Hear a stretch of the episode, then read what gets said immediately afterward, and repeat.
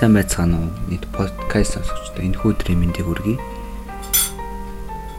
Намайг Базар тэргийн уран төгөлдөрдөг анагаахын шинжилгээ ухааны үндэсний сургуулийн анагаах ухааны сургуулийн 6 дугаар курс оюутан байгаа.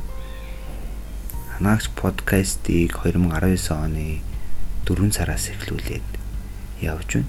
За энэ хүү подкастын маань гол зорилго юу гэвэл нийгмийн сэхвэдний давхарт байдаг багш эмч энэ нийгэмд хийж бүтээж байгаа болон хийж бүтээсэн зүйл мөн тэдний туулж өнгөрүүлсэн амьдралын замнал зэрэг олон зүйлүүдээс та бүхэнд хуваалцахаар энэ подкастыг хийж байгаа.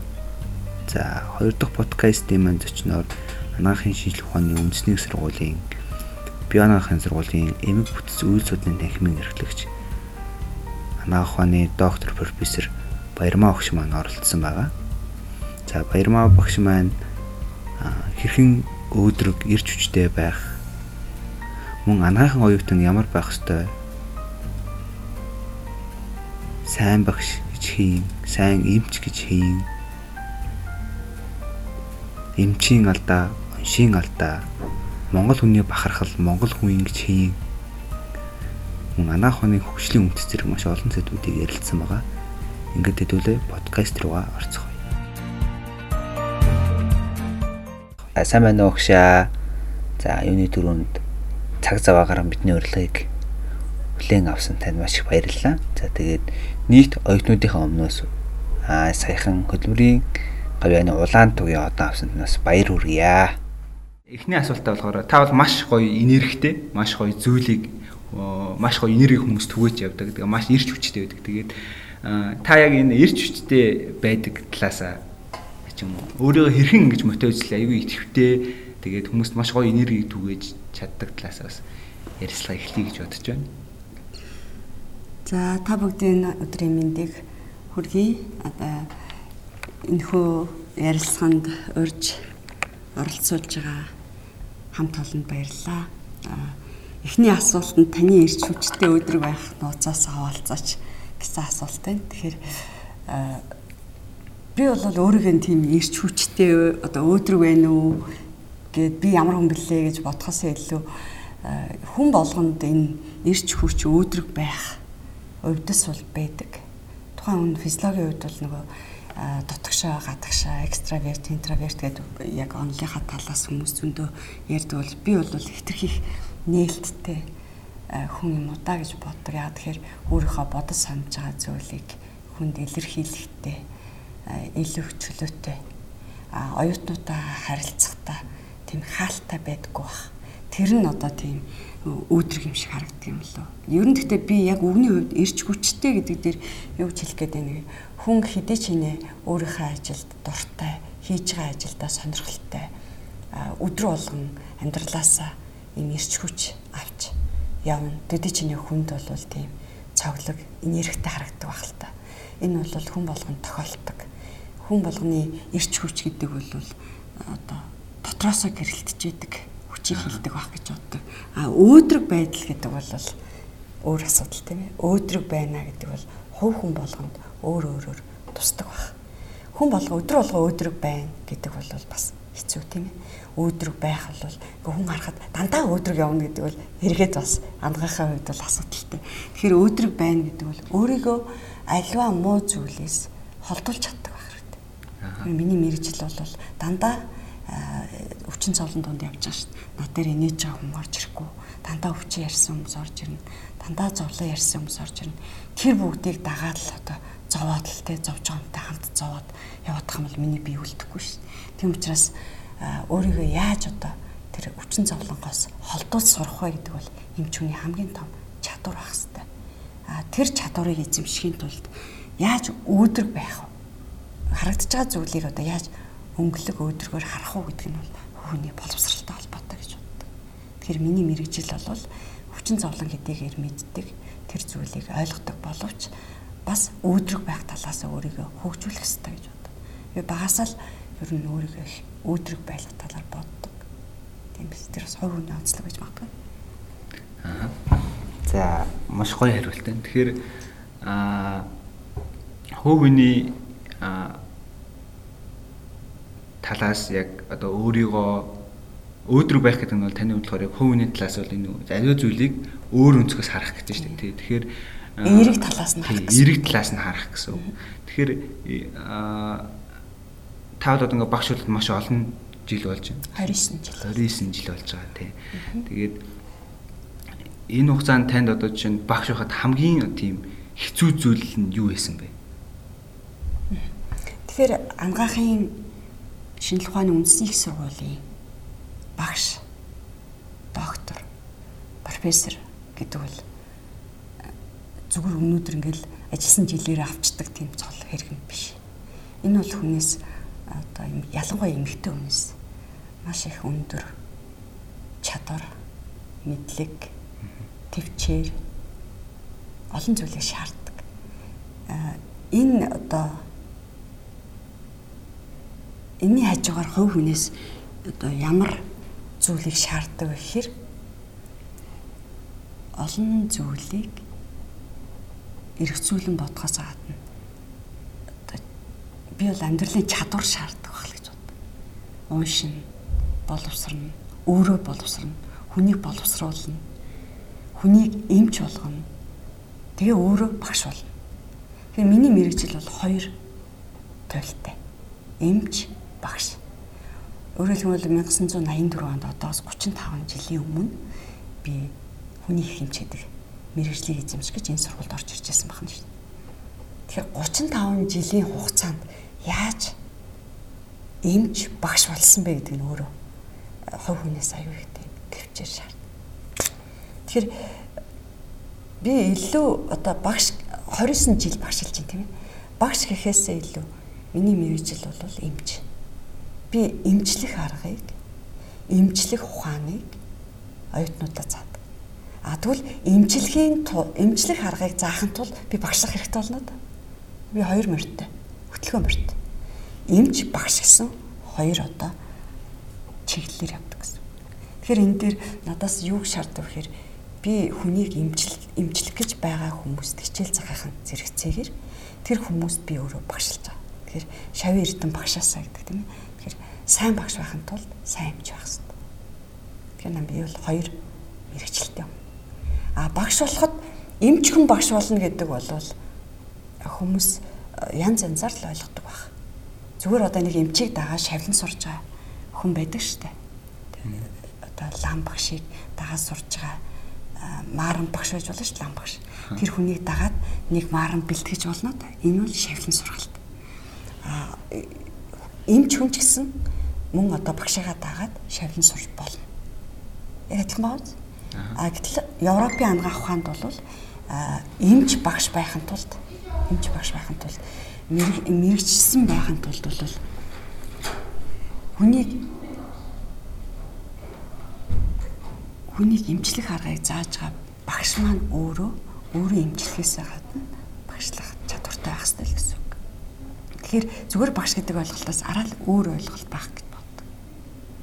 Аа тэгэхээр та бол эхлээд баг эмч болоо Тэгээд үүний дараа бол багш гэдэг замнал руу орсон байгаа ш. Тэгэхээр а та хамгийн анх болоод яг ингээд эмч болоод төрсэн сэтгэл юу байсан бэ? Одоо чинь би яг одоо зурдаар хүрс тэгээд одоо төгсөөд өмнө мэдгүй ч чадахгүй зүйл байсан бол багш ангийнхнаас юм ингээд эн чи юу лээ тэр чинь юу лээ гэдээ асуудаг байсан тий. А яг одоо эмч болоод ингээд хүний амьд тайцаад ирэнгүүт бүх яг тэр акшнд бүх шийдвэрийг би өөрөө гараа хинээс ч асуух яг тэр мөчд бол тийм зүйл Тэгэхээр та яг эмч гараад тань дээр одоо маш их хариуцлага үрж ирж хахад хамгийн анх төрж исэн сэтгэл байсан бэ? Тэгэхээр хүний их эмч болно гэдэг одоо өөрөх нь эмч болохын тулд бид нэр аюултай мэрэгцээ сонгодог тийм ээ 10 дугаар ангид. Тухайн үед чинь 1984 онд эмч болох энэ тул бид нар чинь конкурс өгөн тий конкурс өгöd мэрэгцээ сонгодог. Тэгэхээр талхны технологи, хим технологи гэсэн чиглэлээр конкурс одоо чихэр хуваарууд ирж штэ тий. Тэгтэл чинь би яагаад хүний их хэмж гэдэг мэрэгжлийг сонгосон бэ гэхээр хүний амьдрал чинь баялаг байдаг. Манай ээж өвдсөн. Яг намайг 10 дугаар анги тахт манай миний ээж өвдөд тэгэл юусоо би эмч болно гэдгийг бүр шийтсэн байсан.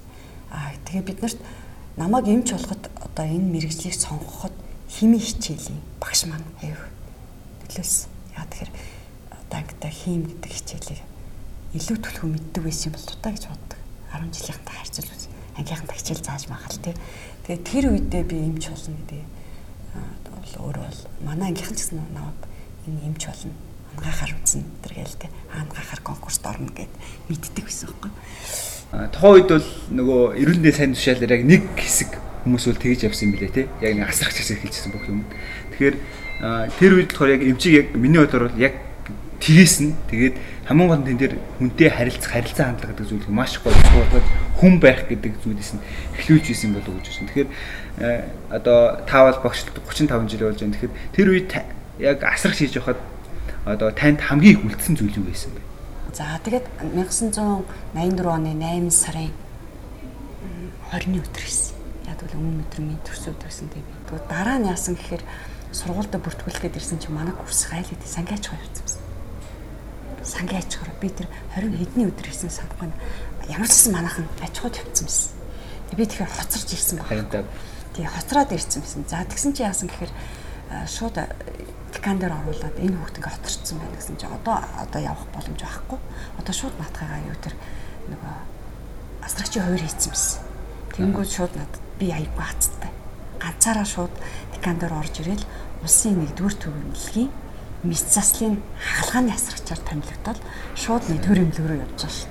Тагалгааны асрагч. Тэгэхээр миний одоо тэр үеийн тэр 160 оюутныг имлэг болгонд том том имлэгүүд дээр Тэгээ яралтай тусламжийн тасаг дээр гэдэг яг нэр зовоод групп үсгээд ингээ хуваарлцсан.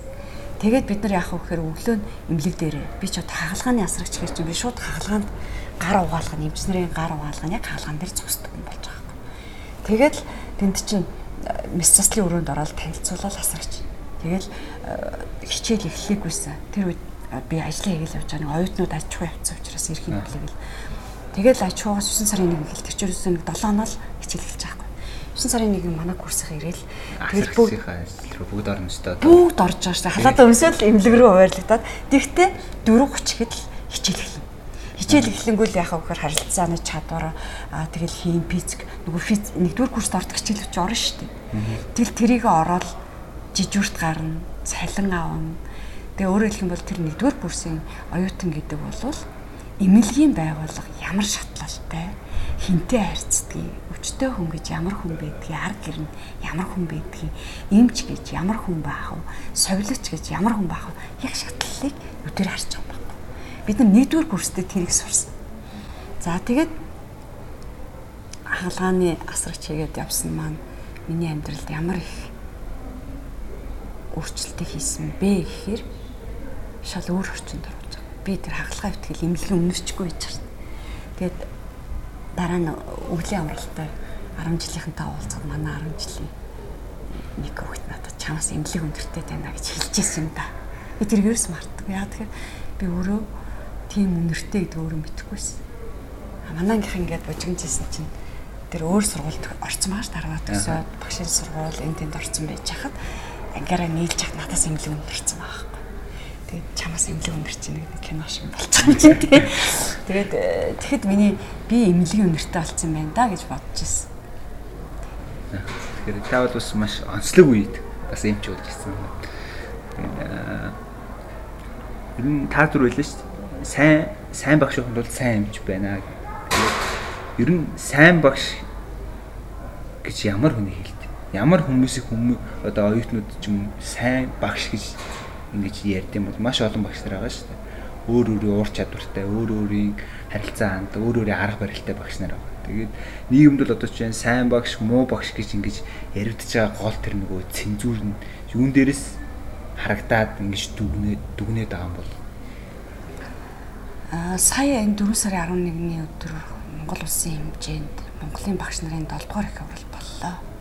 За тэр их хуралд ангаахын сургуулаас төлөөлөгч болоод орсон. Тэгээ энэ хурал дээр бол хөтөлмөрийн гавьяаны улаан тувын одон авсан байгаа. Тэгэхээр тэр их хурлын урай нь бол сайн багш, сайхан ирээдүй гэсэн урайтай. Аа тэнд бол Монгол улсын хэмжээнд одоо үйл ажиллагаа явуулдаг ерөнхий боловсролын сургууль, тусгай мэрэгжлийн сургууль, ихтэй сургуулиуд бүгд тэндээс одоо шилдэгэн шилгэсэн 800 багш нарыг хурдлуулж байгаа. Тэгээд тэнд одоо сайн багш юм бэ гэдэг асуулт яг тэнд яригдчих. Үнэхээр би тэндээс юу ажиглагдчихсэн бэхээр миний мэрэгжил бол эмч багш учраас би багшийн сургуулийг төгссөн. Яг багш нарын дунд эмч мэрэгчлээ багш гэдгээр тэнд орж ичаа. Техникийн их сургуулийг төгсөөд ихтэй сургуульд хичээл зааж байгаа техникийн их сургуулийн багш нар ч гэсэн тэнд орж ичаа шүү дээ. Тэгэхээр тэнд дотор ангаахыг төлөөлөд ороод явж байхдаа нэрээ сайн багш гэж хинбэ гэж яг би яг энэ асуултыг өөрөөсөө тавьчихсан. А тэгтэл тэнд бол яригдсан зүйлүүд нь Монгол улсын хэмжээнд яагаад боловсролын систем ингээд гангаж ба? Яагаад багш нь муу, багш нь сайн гэдэг цензуур гараад ирвэ гэдгийг ярьж байгаа хгүй. Тэгээд тэнд бас ярьж л хэлээд багш их сургууль, хувийн болон улсын багш их сургуульд элсэж байгаа оюутнууд маань багш мэрэгчлийг мэдхгүй хүмүүс ордог гэнэ. Өөрөөр хэлбэл багш их сургуульд хамгийн өндөр оноотой оюутнууд ордог байсан байна. Социализмын үед тийм ээ.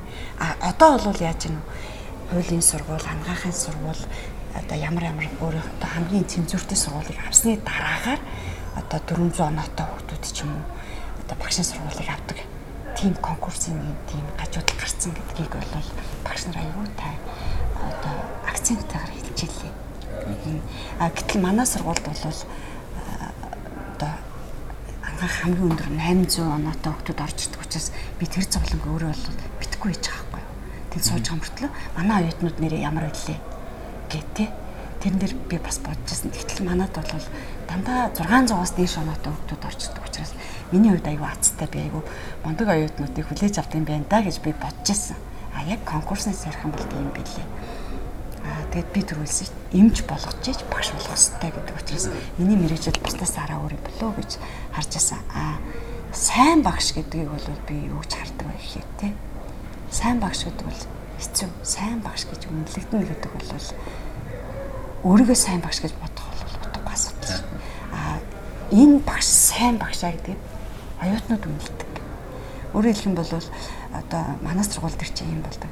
Хамгийн хүндтэй багш гэдгийг оюутнуудынхаа нууц санал асуулгаар авдаг байлаа шүү дээ. 90 онд 2000 оны ихэнх үед одоо манай профессор Гүр Удан багш Монгол Улсын гавьяд багш тийм ээ. Гүр Удан багш декан байж байхдаа багш нарыг ингэж оюутны санал асуулгаар шалгаруулдаг байсан.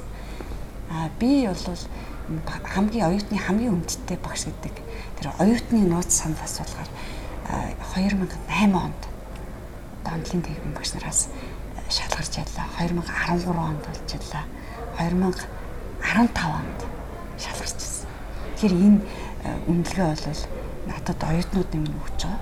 Миний шавны манай анахт орж байгаа оюутнууд бол хамгийн өндөр оноо авж байгаа хамгийн сайн гэдэг оюутнууд бол ингээд анаачлал хүнсэн сургуульд ордог. Тэгээд анх ингээд яг эмч болно гэдэг сэтгхүү яг тэр хүмүүст бол зүгээр суугаагүй. Яг тэр үе зүгээр эмч болно гэдэг тийм хүсэл мөрөөдөлтөд хөтлөгч орж ирдэг. Тэгээд яг яг ангаахын оюутан яг ямар байх ёстой гэдэг дээр та ер нь юу гэж боддог вэ? Яг ангаахын оюутан яг ямар байх ёстой? Би бол конкурсыг зөв гэж үздэг. Конкурс. Бид нэр конкурс өгч ордог гэсэн. Конкурс гэдэг нь ямар цензур вэ гэхээр хамгийн оюуны потенциалтай чадвартай хүмүүсийг Монгол улсын сэхэтний давхар руу дээд боловсролын систем рүү оруулж ирдэг тийм тогтолцоо байсан. Одоо бол би энэ конкурс энэ яшигтэй бол би мэдгүй шүү дээ яаж ч явдаг. Одоо 10 жилийн сургуулийг би одоо мэдгүй 20 хэдэн жил болж байгаа учраас мэдгүй байна. А яг ангаахын оюутан нэгдүгüрт нь бол тэр конкурсаар шалгарч орж ирсэн багс. Цензур багс. Оюуны потенциал өндөртэй багс.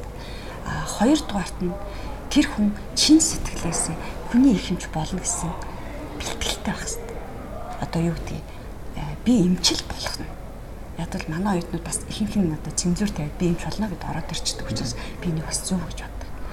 Аа гуравт нь эмч болох гээд явж итэл шантардаг. Шантардаг. Аа та одоо маш олон шавтай 35 жилийн 35 жил маш олон шав шав төрүүлсэн баг. Тэгэхээр таныг одоо шавчин тийм хамгийн их баярлуулж исэн мөч юу вэ? Миний өөрийн мэрэгжил болохоор хүний их эмч, эмгэг судлаач эмч, хавдрын эмгэг судал гэдэг. Өөрөөр хэлбэл миний өөрийн мэрэгжил бол эмч байхын үндсэн үндс онлын мэдлэг, чадвар бүх зүйлийг зааж өгдөг. Тэгэхээр энэ мэрэгжлийн хүрээнд би ямар хүмүүст хичээл заадаг вэ гэхээр төгсөлтийн өмнөх сургалт, төгсөлтийн сургалт, төгсөлтийн дараах гэсэн юм гурван одоо чиглэлээр хичээлээ заадаг. Тэгэхээр төгсөлтийн сургалт гэдэг нь ямар төгсөлтийн өмнөх сургалт гэдэг нь ямар сургалт ах вэ гэхээр 2-оос 6 дугаар курсын дамжааны бүх чиглэлийн оюутнуудад эмгэг судлалын хичээл ордог. Гистологийн хичээл ордог. Эмбриологийн хичээл ордог байлаа шүү дээ. Тэгэхээр эмбриолог гэдэг нь өөр хөврөл, гистолог гэдэг нь хүний биеийн эдисийн бүтэц. Эмгэг судлал гэдэг нь хүний биеийн эмгэг өвчин эмгэгийн үед хүний бие ямар өөрчлөлтөнд орох вэ? За энэ бол онлайн сургалт нь бол 2-оос 6 дахь дамжааны оюутнуудад оюутнуудад цаадаг. За төгсөлтийн сургалт гэдэг нь ямар сургалт байх вэ гэхээр эмгэг судлалын хичээлийг магистр докторуудад хичээл ордог. Төгсөлтийн дараах сургалт гэдэг нь яадаг юм гэхээр хүний их хэмжээр төгссөн, уламжил дангаахын хэмжээр төгссөн, нүүр амны их хэмжээ, шүдний их хэмжээ гэж ярьдаг шүү дээ, тийм ээ.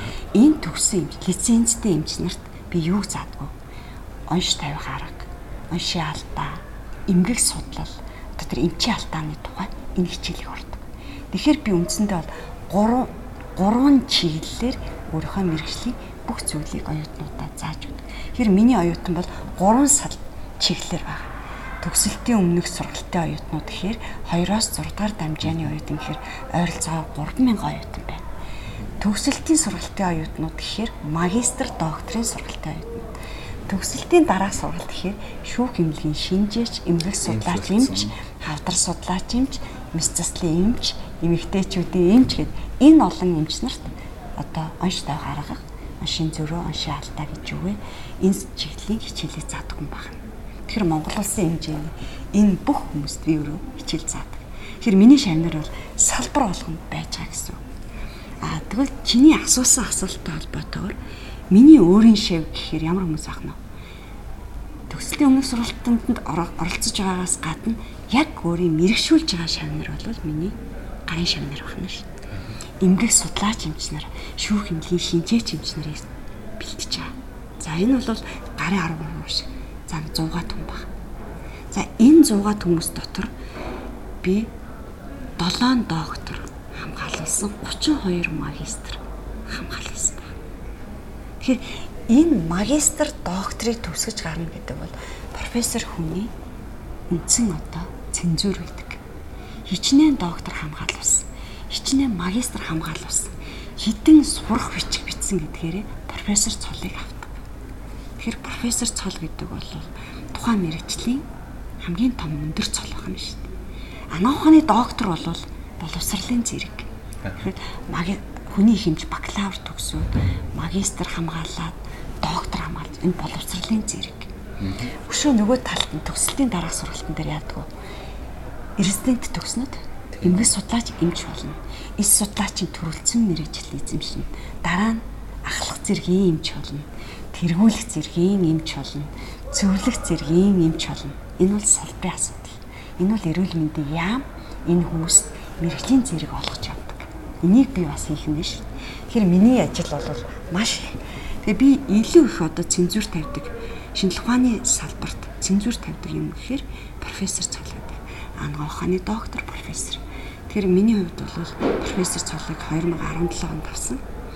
За би юугээр бахархдаг вэ гэхээр нэгдүгээрт нь би Доронтой аймгийн 10 жилийн дунд сургуулийг төгсөж ирээд 35 жил болж шít. Эмч багш гэдэг мэргэжлэр одоо 29 жил улстай ажиллаж байна. За профессор цалыг авсны дараагаар Монгол улсын хэмжээнд байгаа профессор анагаахын шинжилгээ ухааны үндэсний их сургуулийн би хит профессор болсон бэхээр 139 дэх профессор болсон.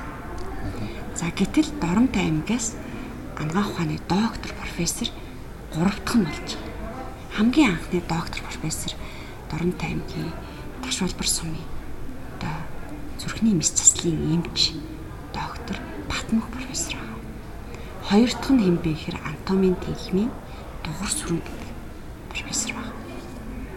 Тэгээ гурав дахь нь миний би Иватен Баярмаа гэдэг.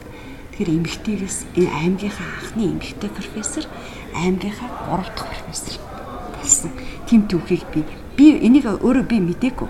Дараа нь энэ профессорыг бүртгэж авдаг манай төслийн дараах одоо жил болгон алтан гавь нүрийг тэмдэглэдэг төсөлтийн холбооных нь надад та энэ номонд орлоо. Та аймгийнхаа 3 дахь профессор юм байна. Анхны эмэгтэй профессор юм байна гэдэг судалгаа хэлж байгаа. Би тэрэндээ аяг баярлж байна. Энэ номонд бэр хэвлэгдээд гарсан байна. Түүх бол профессор болсны дараа одоо шавнарынхаа амжилтаар их баярлдаг. Өөрөөр хэлбэл миний одоо удирдах байгаа доктор маань хавдар судлалын үндэсний төвийн эмгэг судлалын тасгийн эрхлэгч хийж байна тийм ээ. Өшөө миний докторант өшөө хаана байна вэ гэхээр эмгэг судлалын үндэсний төвийн бас хичээлгээ авдирсан эмгэлзэн тарах хийгээ явж байна. За тэгээд докторууд маань ингээд хамгаалахар чинь маш их баярлдаг. Одоо эмгэг судлалын чиглэлээр анхны доктор маань Эрдэнэ цогт багш байна. Тийм ээ манай анауханы доктор Эрдэнэ цогт одоо Японд ажиллаж байна. Тэгэхээр миний удирдсан доктор миний одоо шав Японы ангаахын их сургууль багшилж байгаа шүү гэж бодохоор баярлал мэдтэй тийм ээ. Тэр хүн баг шавийн эрдэм багшаасаа гэдэг. Тэгээ миний шавийн мэдээ зэрэгтэй Японы ангаахын сургууль профессорын одоо орон тандаар ажиллаа явж байгаа гэхээр багш юм чэжэд дэлнэцтэй тийм ээ. Багшаараа одоо шаваараа бахархан гэдэг бол багшийн одоо нэг сайхан бахархал юм та багш хүний хамгийн том бахархал бол шав юм аа. Тэгээ ер нь тэгээд сайн шавтай байна гэдэг нь шавийн эрдэм багшаасаа л гэдэг үг гэвэл хэлэх дуртай. Тэгээд та бол одоо эмгэг судлаач эмч багш. Тэгэхээр одоо эмчнэр маань он шиг тавьдаг. Оншийн алдаа, эмчийн алдаа гэдэг. Ялангуяа сүүлийн үед бол эмчийн алдаа гэдэг зүйлүүдийг маш их ярих болсон. Дээрэс нь хүмүүс ч гэсэн хүмүүсийг хүлээж авч байгаа байдал одоо одоо энэ сошиал нийгэмээс хамааралтай эмчийн алдааны асуудлууд маш их яригддаг. Тэгэхээр таны хувьд яг яг энэ галт тогоонд яг энэ зүйл дотор байдгийг болохоор яг залуу эмчнэр илүү их энэ алдаа гаргаж байна уу? Эсвэл туршлагатай эмчнэр илүү их алдаа гаргаад байна уу. Тэгээ би хамгийн сүүлд би нэг судалгааг ийм судалгаа явьж байгаа гэж сонсолт. Тэр нь юу гэхээр одоо ингээд туршлагатай эмчнээс эмч болон залуу эмчнэрийг ингээ харьцуулахад туршлагатай эмч нь болохоор илүү оншин илүү алдаа гаргаж байна гэсэн тийм нэг судалгаа явагдчих тийм үр дүн өөрчилж гарч байна гэсэн байсан. Тэгээд таны хувьд болохоор яг энэ тал дээр За энэ эмчийн алдаа гэж асуулаа. Эмчийн алдаа гэдгийг ойлголт бол эмнэлгийн салбарт хувь хүний болон байгууллагын маш олон асуудлыг хүндэн. Тэгэхээр алдаа гэж юу юм бэ? Алддаггүй хүн байх уу? Би бол алдаа бол байдаг. Алдаа гэдэг бол аль салбарт байгаа. Жижигхэн эрсдэл бүхэн алдаа дагуулчихдаг. Хувь хүн болгонд алдаа байгаа. Жишээл одоо яа гэдэг эмчи алдаа л гэж яриад байгаа болохоос байгууллага болгонд алдаа байгаа шүү. Байц одоо мөрдөн байцаагчийн алдаа байж болно. Багшийн алдаа байж болно. Тийм үстэй. Тогоочийн алдаа байж болно. Байх уу? Цагдаагийн алдаа байж болох уу? Удирдлагын алдаа байдгүй. Байд. Алдаа гэж ярих юм бол том ойлголт. За тэр дотроо эмчи алдаа гэдэг бол эмч хүнтэй холбоотой. А эмнэлэгт ямар алдаа байдаг? Эмчилгээний алдаа, уншлагын алдаа, асаргаа сувилгааны алдаа, оншийн алдаа гэж байдаг. А эмчийн алдаан дотор оншийн алдаа орж явдаг. Тэгвэл оншийн алдаа нь эрүүл мэндийн сайдын тушаалаар онш алддаг юм а гэдгийг Дэлхийн эрүүл мэндийн байгууллага стандарт гаргаад ямар онш хэдэн хувь нь батлагдах уу, хэдэн хувь нь алдах вэ гэдгийг энийг шинжилгээ ухааны үндслэлтэй нотолцсон байдаг. Тэгэхээр оншийн алдаа байдаг ба. Оншийн алдаа гэдэг бол маш олон хүчин зүйлээс хамаарна. Объектив алдаа, субъектив алдаа. Объектив гэдэг нь юу? Өвчтний биеийн байдал маш хүнд байж болно. Эмчлүүлэгч нь маш хүнд бай. Ухаангүй байж болно. Тухайн эмнэлэг нь энэ оншийг тавих нөхцөл байдал бүрдээгүй. Тэр эмнэлэгт компьютер байхгүй, имра байхгүй гэж болно. Тийм үү? Тэр эмчээс хамаарч юм. Хамаарахгүй алдаа. Тийм ээ. Ховор тохиолдолд өвчин байж болно. Тийм үү? Жишээлх юм бол одоо юу гэдгийг тэр одоо саяхан сошиалаар нэг болоодсэн Баян Үнэлгийн аймгийн тарган тахлын асуудал шүү дээ. Тэр тахалтай малын тахалтай таргууны хотоодын нийтцсэн ч юм уу те. Энэ эмчтэй хамаарлахгүй байгаа үстэй. Гэх мэт энэ объектив. За субъектив алдаа гэж юу вэ? Тэр субъектив алдаан дотор оншийн алдаа нь тэр оншинд нөлөөлж байгаа хүчин зүйлүүд орж ирж байгаа. Эмчин шин төгссөн байж болно. Эмч онш тавих гэсэн чинь эрдэнэтгээнийхээ дүгэлтийг уншиж чадахгүй байж болно. Тийм үү? Эсвэл тэр эмч зөвлөх эмчтэй үзүүлж амжаагүй байж болно. Энэ зүйлүүд субъектив алдаандаа орж байгаа. Тэгэхээр оншийн алдаа, эмчийн алдаа хоёр хоёр өөр асуудал. Онш болвол тавьсантай тэр онш хэдий тавигдсан бэ? Нас барахынхаа өмнө тавигдсан юм уу? Дараа нь тавигдсан юм уу? Онш тавих маш олон зүйлүүд хүчин зүйл яригдана. А эмчийн алдаа гэдэг бол хувь хүний алдаа. Гэхдээ эмчийн алдаа гэдэг бол хуулийн хариуцлагатай холбоотой. Эмч алдна гэдэг нь тэр хууль эрх зүйн актны үүднээс тийг харна. Өөрөөр хэлбэл тэр хүн хариуцлагын алдаа гаргасан юм уу? Мэргэжлийн алдаа гаргасан юм уу? Ашаа буруу тавьсан юм уу? А яг одоо хууль эмчийн алдаа гэдэг дотор бол аль хууль нь зохицуулагдах вэ гэдэг нь яригд. Зөрчлийн тухай хуулиар яригдах юм? Эрүүгийн хуулиар А эрүүгийн хуулийн дээр очих юм бол тэр 15-ын 1 2 гэдгээр тэр зүйл ангид энийг хууль эрх зүйн талаас нь хуулийн байгууллага шийднэ. А зөрчлийн тухай хуулиар яах вэ? Тэр эмчийн алдаан дээр ямар алдаа гарсан бэ гэдгийг тогтоо. За чи түрүүн ярьлаа эмчийн алдааг сошиалар их ярьж байна. Тэгэхээр миний хувийн бодол бол эмч хүнд бол хамгааллын тогтолцоо ингэ байх хэрэгтэй. Манай одоо нийгэмд ямар нэгэн одоо нэг хүн нас урахад сошиал дээр тавьж идэг. Тийм ээ? Өндрөөс хүн унахад л сошиал дээр тавьж идэг. Нэг эмнэлэгт өвчтний оншийг одоо алдаа гаргахад тэрийг ингээд эмчээс нь илүү сошиал дээр тавьж идэг. Тэгээ энэ энэ одоо юу хэлж ийнө гэхээр манай боловсролын систем эрүүлийг хамгаалах тогтолцоо, эрүүл мэндийн тусламж үйлчилгээ маань эмч багш нарыг хамгаалдаг тогтолцоо дархлаа эмчийг хинч ямар ч үндслэлээр гүтгэх магадaltaй. Хинч нэр хүндэн эмч багшийн нэр хүнд чинь социалист нийгмийн үед бол эмч багш нар нь скетний давхаргатай тэр эмчний багш нарын үнэлгээ, цайлан, нэр хүнд дархлаатай байсан баг. Тэр хамгаалдаг тогтолцоотой байсан. Одоо бол эмч багш хоёрын авж байгаа цайлан, олж байгаа нэр хүнд тэр хүмүүсийн одоо нэр хүндэд халдаж байгаа байдал нь хууль зүйн хувьд ч гэсэн ерөөсөө хамгаалагдаж байгаа тогтолцоо нь асуудалтай болчиход байна. Тэгэхээр эмчийн алдаа гэдэг бол төгс тэр эмч хүн чинь төгс биш шүү дээ. Өөрөөр хэлбэл ингэж байгаа байхгүй эмчийн алдаан дээр юу ажиглагдаад байна? 30 жил арх ууж байгаа юм байна. 30 жил арх уусан. Ар гэрн тэр хүний 30 жил арх уухт нь ар гэрн юу ч хийгээгүй. Тэр хүн өөрийнхөө эрүүл мэндэд огт анхаараагүй Тэгээ 3 хоног биеийн байдал илгэний цирроз эцсийн шатанд ороод цус алдаад хүрээд байгаа. 3 хоног тэр эмч тэр хүний эцсийн шатанд орчоод байгаа. Илгийн илгэний үйл ажиллагаатай ноцолцоор байгаа. Тэгээ тэр хүнд ямар алдаа гарсан одоо э, биеийн байдал дуудаж явах өөр өвчтнийг үзээд ч юм уу эсвэл тэр одоо шүн тухайн хүний биеийн байдал хүндэр хүнд байж хахтан тэр юм чинь олдоогүй ч юм эсвэл өөр өвчтнийг үзээ явж исэн эсвэл унтцсан байсан ч юм уу. Ямар нэгэн арга хэрэг гомдол гаргаж байгаа хгүй манай аавыг нас урах үед эмч дуудсан чи ирээг а гэтэл яаж юм 30 жил тэр хүн арх угаа явж байхдаа өөрийнхөө эрүүл мэндийн төлөө юу хийцэн?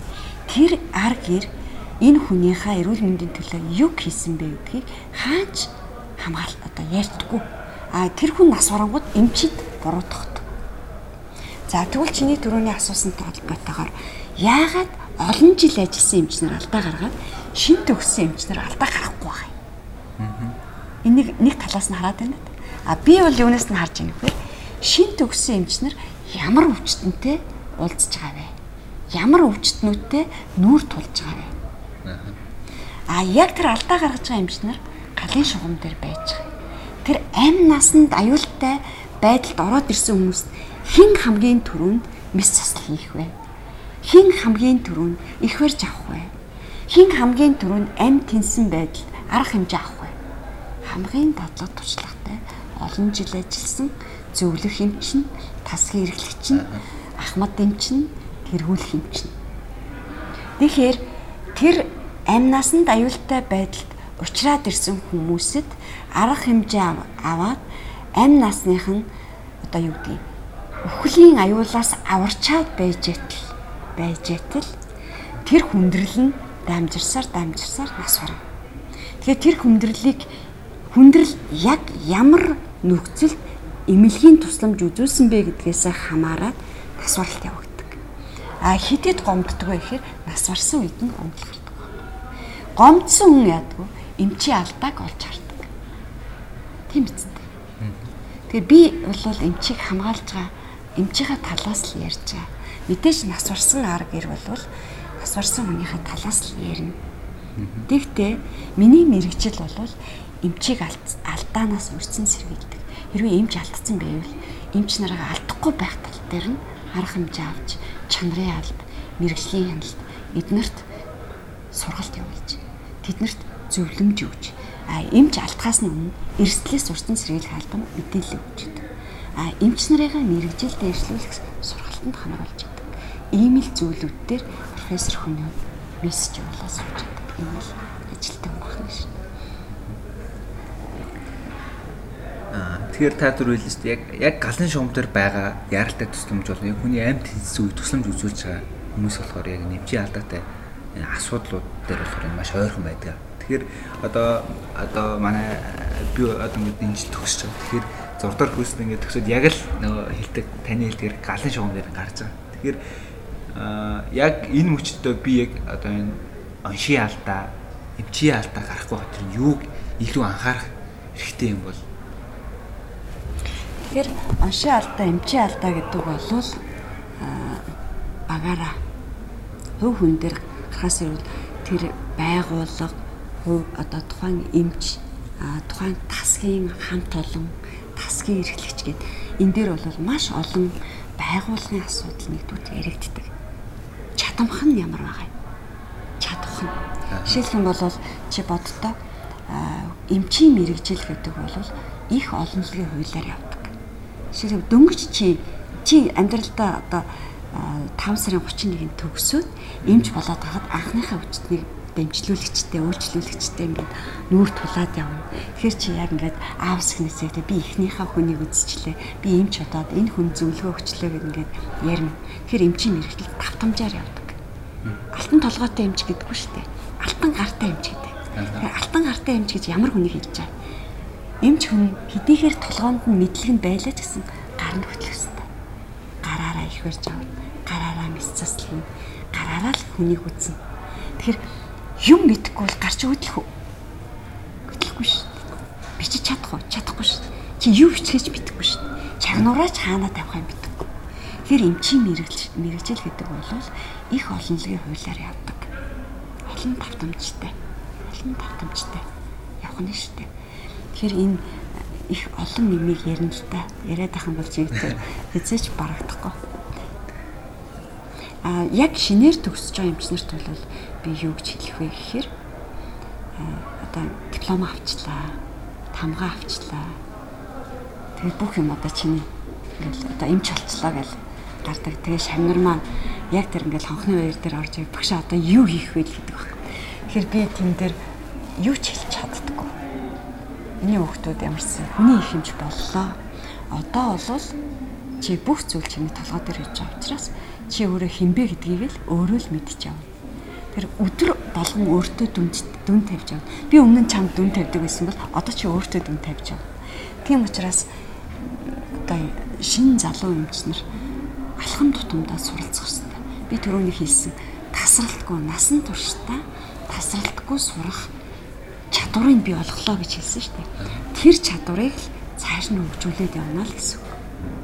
Тэр орж иж байгаа өвчтөн болгон чинь одоо эмчлүүлэгч болгон чинь үйлчлүүлэгч болгон чинь тухан дээр оншиг тавьж орж ирэхгүй шүү дээ. Тэр оншиг чи тавь. Тэр чамаас чадвар шаардна, мэдлэг шаардна, хамтлаг шаардна. Тэгэхээр зөв хүн болно гэдэг бол эмчээс эмч болохын тулд эхлээд сайн хүн болсон баг. Сайн хүн гэж ямар хүнийг хэлэх вэ? Сайн хүн гэдэг бол миний ойлголтоор бол яг хүн чанараа алдаа. Яг тэр хүнд миний гол зорилго тэр хүнийг эмчлэх юмсан одоо сэтгэлээр өөрийнхөө хийж чадах бүх зүйлийг л тэнд тэр хүнд хийж өгч байгаа тэр үйлбэр юм болов гэж бодож байна. Бусдаар бол тэр хүний нөгөө баян байна уу, өнгөтэй байна уу, өнгөтэй юм уу? Тэр зүйл нь хамгийн хамгийн гол нь би тэр хүний өвчтний төлөө хамгийн хийж чадах өөрийнхөө мэдсэн сурсан бүх зүйлээ тэр хүний төлөө гарах тэр чадварыг л эзэмших. Тэр хүнийг яг хүн гэдэг утгаар нь ойлгох. Тэр зүйлийг юм болов гэж. Өөрөөр хэлбэл чиний хувьд бол ангаахын шинжилгээ ухааны үндэсний их сургуулийн ангаах ухааны сургуулийн тий. Зурдаа дамжааны оюутан. За төгсөөгүй байна. Тэгэхээр ер нь эмч хүн аманда багцсан бүх зүйлийг ярьж чаддаггүй болдог. Ер нь чи ингээд мэдцлийн эмчнэр ингээд нэг олон юм яриад байдаггүй. Тэрнтэй адилхан эмч ажиллах тусмаа нэг олон тайлбар тавихгүй болж эхэлдэг. Тэгэхээр миний мэрэгжил эмч хүний мэрэгжил бусдаас юугаар ялгаатай юм бэ гэхээр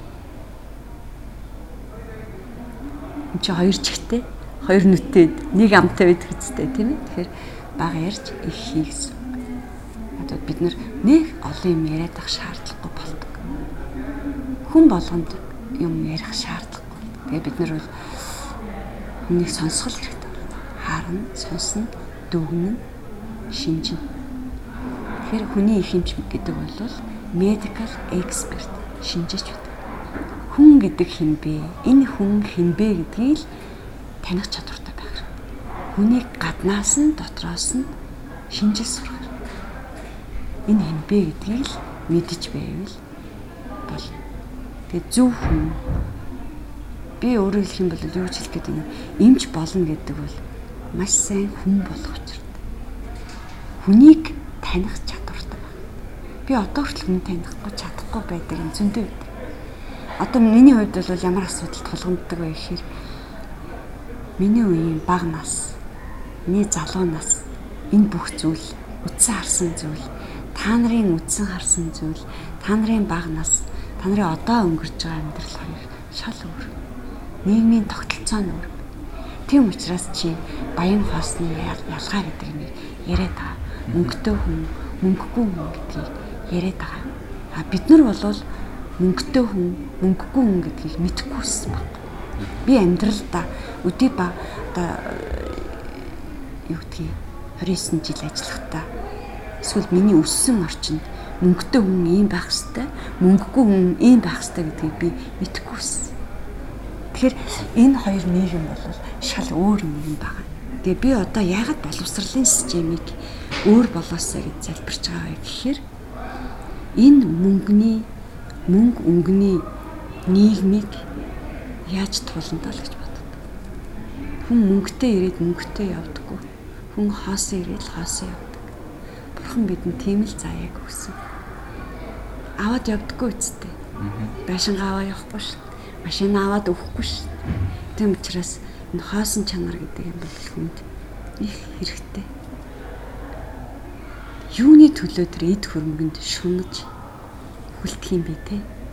А эмч хүн бол тэртээ тэргүй э, энэ нийгмийг өнгө мөнгөөр харах ёсгүй. Би бол шамнартаа бол хизээч хэнийгч өнгө мөнгөөр ялгарлан гадуурхаж болохгүй гэдэг хуулийг цаадаг тэр хүн хинч байсан эмчлэх хэрэгтэй тийм үстэй гудамжинд гуйлгуугаа суучсан ч эмчлэх хэрэгтэй тансаг орд харшид амьдарч ийн гэсэн эмчлэх хэрэгтэй. Тэгэхээр хүн чанар гэж чи түрүүн хэлсэн. Одоо Монголын нийгэм хүн чанарыг олж аавна. Монгол хүнийг олж аавна гэдэг бол аюу хэцүү. Би бол монгол хүн гэж хэлээд байна. Монгол хүн гэж хинбэ гэдгийг заах чад. Одоо одооноос эхлүүлээд ерөнхий боловсролын сургуулиас нь эхлүүлээд би монгол хүн гэдэг энэ загварыг бий болгох. Монгол хүн гэж хинбэ? Чи хэлж чадах уу? Монгол хүн хин бэ? Одоо ч дөнгөж жил нэг 20 эдэн настай авчна. Дахиад нэг 20 эдэн жилийн дараа л яг би яг хин бэ гэдэг тэр зүйл дээр л очих болов гэж байна. Одоо бол яг аливаа зүйл жоохон өнгөр сандаад байт юм л дөө.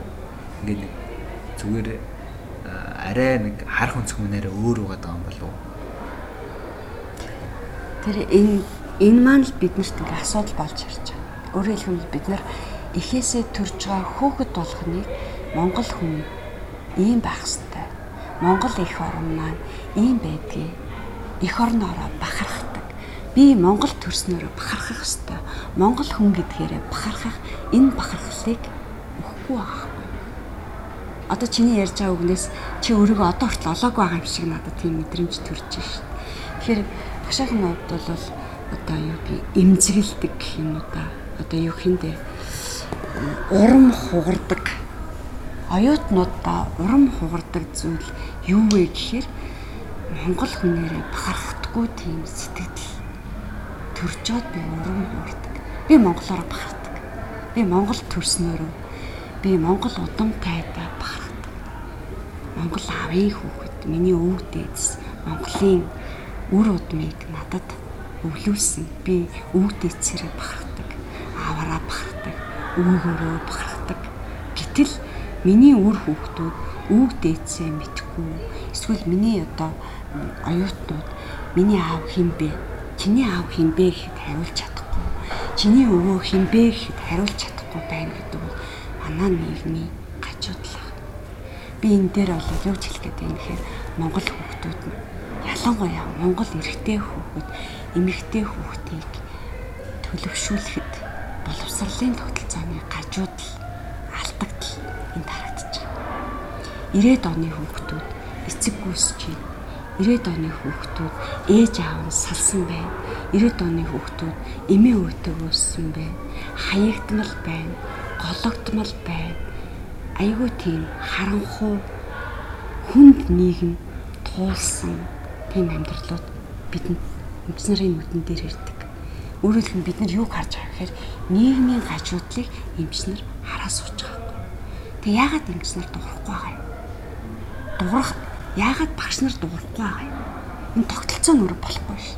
Бид нар Монгол хүнийг төрсэн цагаас нь хүн болгох, ээж болгох, аа болгох, амьдрал сургах тэр тогтолцоог маань алга болчиход ш. Тэгэхээр одоо залуучууд маань би аа болно, би ээж болно. Ямар хүнийг Монгол аав, ямар хүнийг Монгол ээж гэх вэ? Заалгааг хүсэж байгаа Тэгэнгүүт миний хүүхдүүд яаж гэнэ вэхээр хичээл зааж яхад манай ангаахын оюутнууд дотор сэтгэл гундуу, сэтгэл готралтай, өөртөө итгэлгүй, ирээдүйдээ зориггүй, гомдсон, гутарсан ийм хүүхдүүд аягүй тохиолдоод байна. Би хичээл орж явахдаа тийм хүүхдүүдийг мэдэрч байгаа. Тэгэхээр надад яадаг вэ? Миний урам хуурдаг. Яайта байц. Эднэрт яаж ойлгуулах вэ? эднэрийг яаж одоо урамтай болгох вэ? Яаж өөдрөг болгох вэ? Тэгээд өөдрөг болгоё гэд үцхээр яадаг? Тэд нар чинь өөрийнхөө өсгийн амьдралдаа сэтгэл готролтой байдаг. Ээжтэй гомдсон, аавтай гомдсон, сэтгэлийнх нь гүнд нь тийм нэг үеиг биш юм харагдаад байдаг. Тэгэхээр би тэрийг яаж засах вэ? Багтан засаагүй юм. Одоо оюутан байхад нь жоохон ч гэсэн урам өгөөд за ирээдүйд чинь ингэж харагдаж байна. Чи бос чаднаа чи чаднаа чи эмч болохоор энийг хийж чаднаа л гэж хэлдэг. Энэ нь л уран болдог. Тэгэхээр өнгөрсөн амьдрал биш одоо өөрийнхөө амьдрал жоох урамтай байгаараа л гэж юм нүг хийсвэр тэр хүүхдийн амьдралыг би бүр багтан туулсан тэр зовлонтой амьдралыг би засч чаддаггүй. Тэр тэр хүүхдэд бол яатгүй натаа ирээд байж оюутнууд нас сэтгэл хөдлөлтөд хандах энэ зөнтөө байж идэг учраас тэгээд мэдрээд л өнгөрдөг. Зөвлөө л өнгөрдөг гэсэн зөвлөх ёстой. Яг би багш хүн. Би эмч хүн учраас тэр хүүхдэд сэтгэл засал, сэтгэл готрлыг би засах байх нь шүү. Тийм? Аа. Хаалт гэдэг маш олон зүйлийг аа мэдэрч маш олон зүйлийг засахын төлөө нийгмийг бас сайн сайхан төлөө болохын төлөө маш олон зүйлийг хийж байгаа. Тэгээд та яагаад одоо энэ эмгэг судлаач эмч болсон бэ? Ер нь яагаад энэ нарийн мэрэгчлийг ингэж энэ мэрэгчлэр ингэж та нарийн мэрэгчлийг сонгосон бэ? Хаанаас нь ярих вэ? Тад ингээд одоо маш тийм сонирхолтой юм уу? Эсвэл та түүнээс маш нэг гоё талыг хараад энэ мэрэгчлийг ороод одоо энэ мэрэгчлийн эзэн болоод ингэ явж байгаа. Тэгэхээр одоо би ирээдүйд ч гэсэн одоо хашиж төгсч хүмүүс ч ирээд нарийн мэрэгчлийг сонгоно шүү дээ. Тэгэхээр тэн дээр мань бас жоохон түлхэж байна. Мэрэг аа мэрэгчил сонгох дээр бол бид нар ахаал манай курс чинь нэгдүгээр курстаа асрагч байжгаад 6 дугаар курстэй бүтэн жил хүний хинчээр цалинтай ажилласан. Нэг субординатор гэж нэрлэдэг. Тэр 6 дугаар курс таанаас зүгээр дадлага хийгээ явжсэн бол бид нар ахаад 500 төгрөгийн цалин аваад эмч хийчихсэн. 6 дугаар курстэй бүтэн жил хөдөө ажиллана, хотод ажиллана. Яг эмчээ хийгээд субординатор эмч гэд яад гэхээр эмчийн дагалдан эмч цалин авна. Тэгэхээр яадаг байсан гэхээр тэр үедээ хүн өөрийнхөө мэрэгчлийг сонгодог. Аль чиглэлээр нарийсах вэ гэдэг. Жишээлбэл манай нөхөр болохоор айл хэдийн дотрын эмч юм уу эсвэл одоо өөрөө төр сончлагын эмч болно гэдгийг 6 дахь курстээ сонгоцсон байсан. А би болохоор яасан бэ гэхэд 6 дахь курстээ би эмэгтэйчүүдийн эмч болно гэд эмэгтэйчүүдийн чиглэлээр нарийсаад жав багшиг дагаад тэгээд эмнэлгүүд дээр очиод хүн ихвэрж аваад би 6 дугаар курстээ 52 хүүхэд ихвэрж авсан. Тайстай аюул. Эмэгтэйчүүдийн эмч. Тэгээд эмчнэр бүр ингээд сүултээ аборт хийдэг болцсон. Эмчнэр ингээд харж байгаад би шууд аборт хийгээд тэр одоо яаралтай тусламжуудыг эмчтэйгээ хамт үзүүлээд явчихдаг. Тим чадвартай оюутан болсон байсан. 6 дугаар курстэй. За бид нар бол 6 дугаар курстэй ингээд нарийнснаа гээд айгу өөрийнхөө ингээд мэрэгжлийн чиг баримж байгаа олоо явж идэл. Бид нарыг төгсдөг жил эрүүл мэнд ангаахын ангаах ухааны их сургууль 1991 онд ангаах ухааны дээд сургууль их сургууль болсон. Манай курс ахаад анхны их сургуулийн төгсөгчд болсон. Их сургуулийн төгсөгч. За тэр жил Нямдаваа сайдын тушаалаар бид нарыг яасан бэ гэхээр хувир ер нь ангаах төгсөж байгаа хүний их хэмжнэрийг сайдын тушаалаар эрүүл мэндийн яамны сайдын тушаалаар хуваарлдаг. Хуваарлдаг. Хөдөө орон нутагт хуваарлал. Аа. А гэтэл манай сургуульд яасан одоо ангаахын сургуулийг одоо сайн сурсан оюутнуудыг багшаар авч үлдсэн. 10 оюут. Гэсэн нөө эмэгтэйчүүдийн эмч болно гэжсэн хүн чинь багшаар үлдчихэж байгаа юм. Аа. Манай нөхөр улаан дипломтой төгссөн тэр дотрын тэмдгийн багшуулаа явуулчлаа. Тэгээ мэдээж бид хоёр хоёулаа айлын карманд хоёулаа үр хүүхдтэйгээ хоёр оюутан мөртлөө тусдаа айлуулсан байгаа ш. Тэгээд мэдээж багшаар хоёулаа багшаар үлдчихэнгүүтээ тэнхмээ сонгож эхэлж. Аа. Тэгээд би эмэгтэйчүүдийн эмч болно гэжсэн хүн чинь багш болчоор чинь жоохон шокт орно штэ. Хана олохгүй. Тэгээд ингээд ингээд тэнхмүүдийн нэр бийсэн. Одоо энэ энэ тэнхэнд багшаар үлдэх боломжтой сайдын тушаал гарсан багш. Тэгэнгүүт би яасан бэ гэхээр ингээд ороод үтсэн чинь физиологийн тэнхэм, микробиолог, молекул биолог гэдэг тэнхэм тэр үед байгаагүй. Гистолог, антом, биохим эмгэг судлаа шүүх хэмлэг гэсэн ийм чиглэлүүд байсан. Тэнгүүд би ороод яг одоо яг сандаг байхгүй манай дөнгөрд орж багш тэр үеийн яг сургалт хариуцсан захирал байсан. Үгүй дөнгөрд орж багш бац багш. Тэр үед манай сургуулийн захирал жамбаа багш байсан. Бакер биолог. Тэгээд бац багшаас асууж байгаа багшаа энэ энэ олон тэнхмүү чинь аль нь эмчээрээчлдэг. Тэг өөрөө мэдэхгүй юм чинь. Тэгсэн чинь эмгэг судлаач мэрэгжил бол эмчийн мэрэгжил.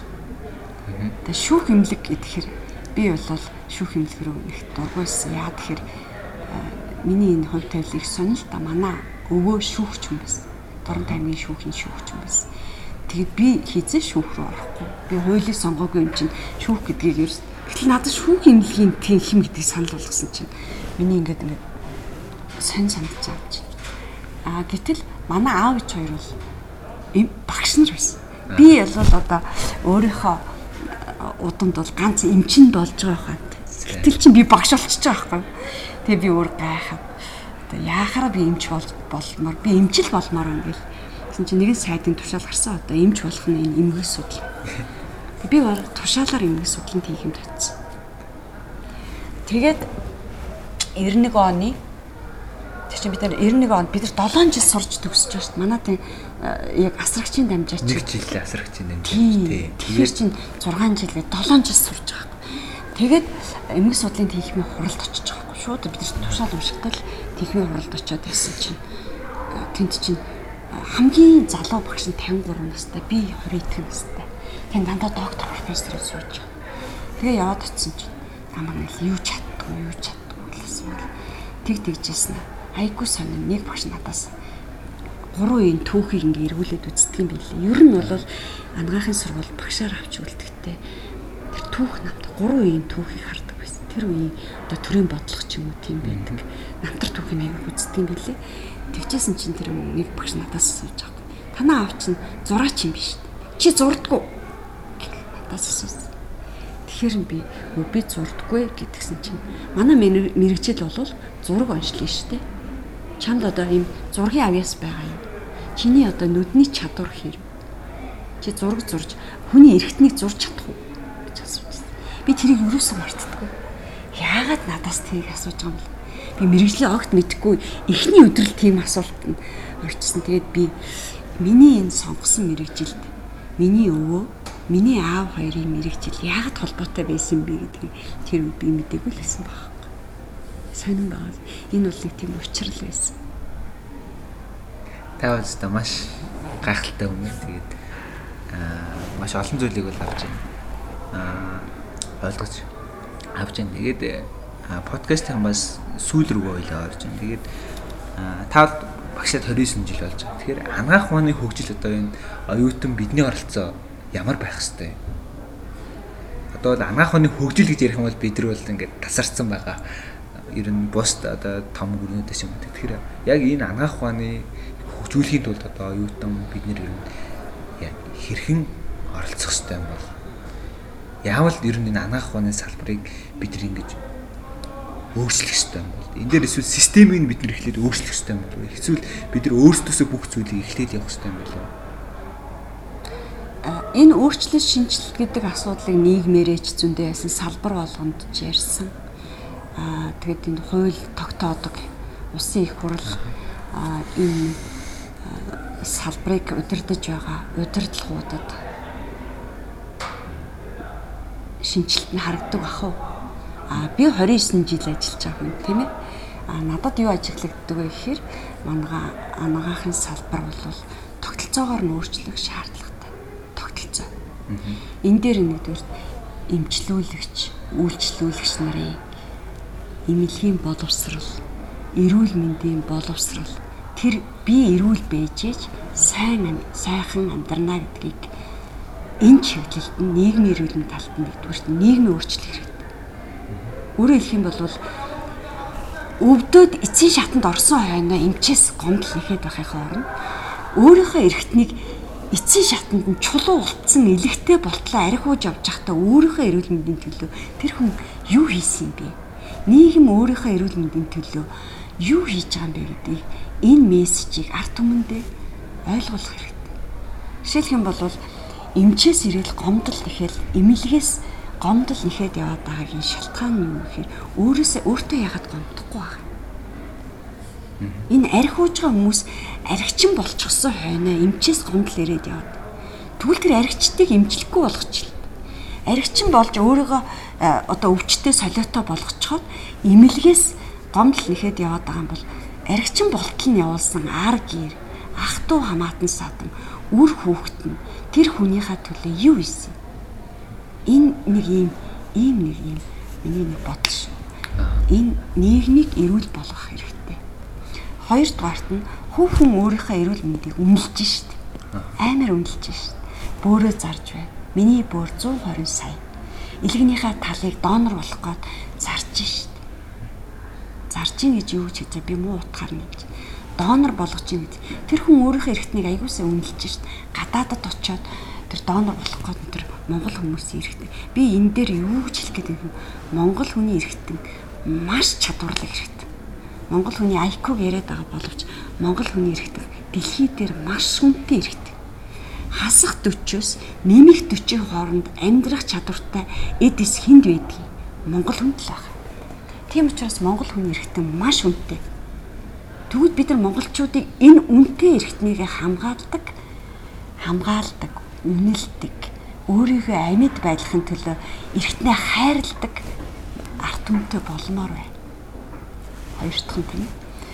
Гурав дахь нь бид нар өвчлөөд эцсийн шатанд нь ороод ирсэн өвчтөнд эмчлүүлэгч, үйлчлэгтэй, үйлчлүүлэгчтэй уулзмааргүй. Хатуу хэлэх юм бол бид нар эрүүл мэндийн салбарын эмнэлгийн тогтолцоо нь эцсийн шатанд ороод ирсэн хүндэрсэн өвчтнүүдтэйг л эмчлүүлэгчтэйг л ноцолтоод байгаа. Хамаг мөнгө нь бол хавдрын 3 4-р үе шатанд орцсон. Тархинд нь цус харвчихсан. Зүрхний шигдээсээр хүндэрчихсэн. Ил арх уугаад элгэн чулуужаад цирроз болчихсон. Ийм хүмүүстэй эмнэлгийн салбар нь ноцолтоод байгаа. Энэ бол манай тогтолцооны буруу гэдэг чинь байна. Бид нар одоо яах вэ? Өвдөхгүй байх а тэр эрүүл мэндийн салбар алдахгүй байх эрсдлээ тооцдог. Мөнгө төгрөгөө зөв хуваарилдаг. эмнэлгийн салбарыг зөв удирдлага менежменттэй болгох хэрэгтэй байна. Тэр даатгалын тогтолцоо нь эмнэлэгтээч, хүндээч, эмчдээч бүгдэнд нь үйлчлдэг байна. Эмч нь даатгалаараа хамгаалагддаг. Тэр үйлчлүүлэгч эмчлүүлэгч нар нь даатгалаасаа мөнгө санхүүжилтээ авдаг. За тэр эмнэлгийн тогтолцоонд мөнгө санхүүжилтээр баян багс. Хэрвээ эмнэлэг боловсрал нь хүнийхээ төлөө хүнийг эрүүл байлгахын төлөө ухаантай байлгахын төлөө бүх тогтолцоо нь зөв байх юм бол зөв байх юм бол Монголд орно гэж сайхан ирээдүй бол харагдана. Яг тэгэхээр бид нар дуу хоолойгоо эмч нар энэ дуу хоолойгоо нээлж гаргаж чадахгүй ш. Тэр үйлчлүүлж байгаа эмчлүүлэгчийнхаа хүнд өвчнөд эцсийн шатанд орсон үйлчлүүлэгчтэйгээ эмчлүүлэгчтэйгээ ноцолцоор байгаад гэр орноо мартаад өдөр шөнөгүй хүний цус нүжин дотор ноцолцоор байгаа л гэрте хайрдаг. Манай эмч нарын амьдрал бол хэцүү шүү дээ. Авж байгаа цалин маш бага. Манай багш нарын цалин маш бага.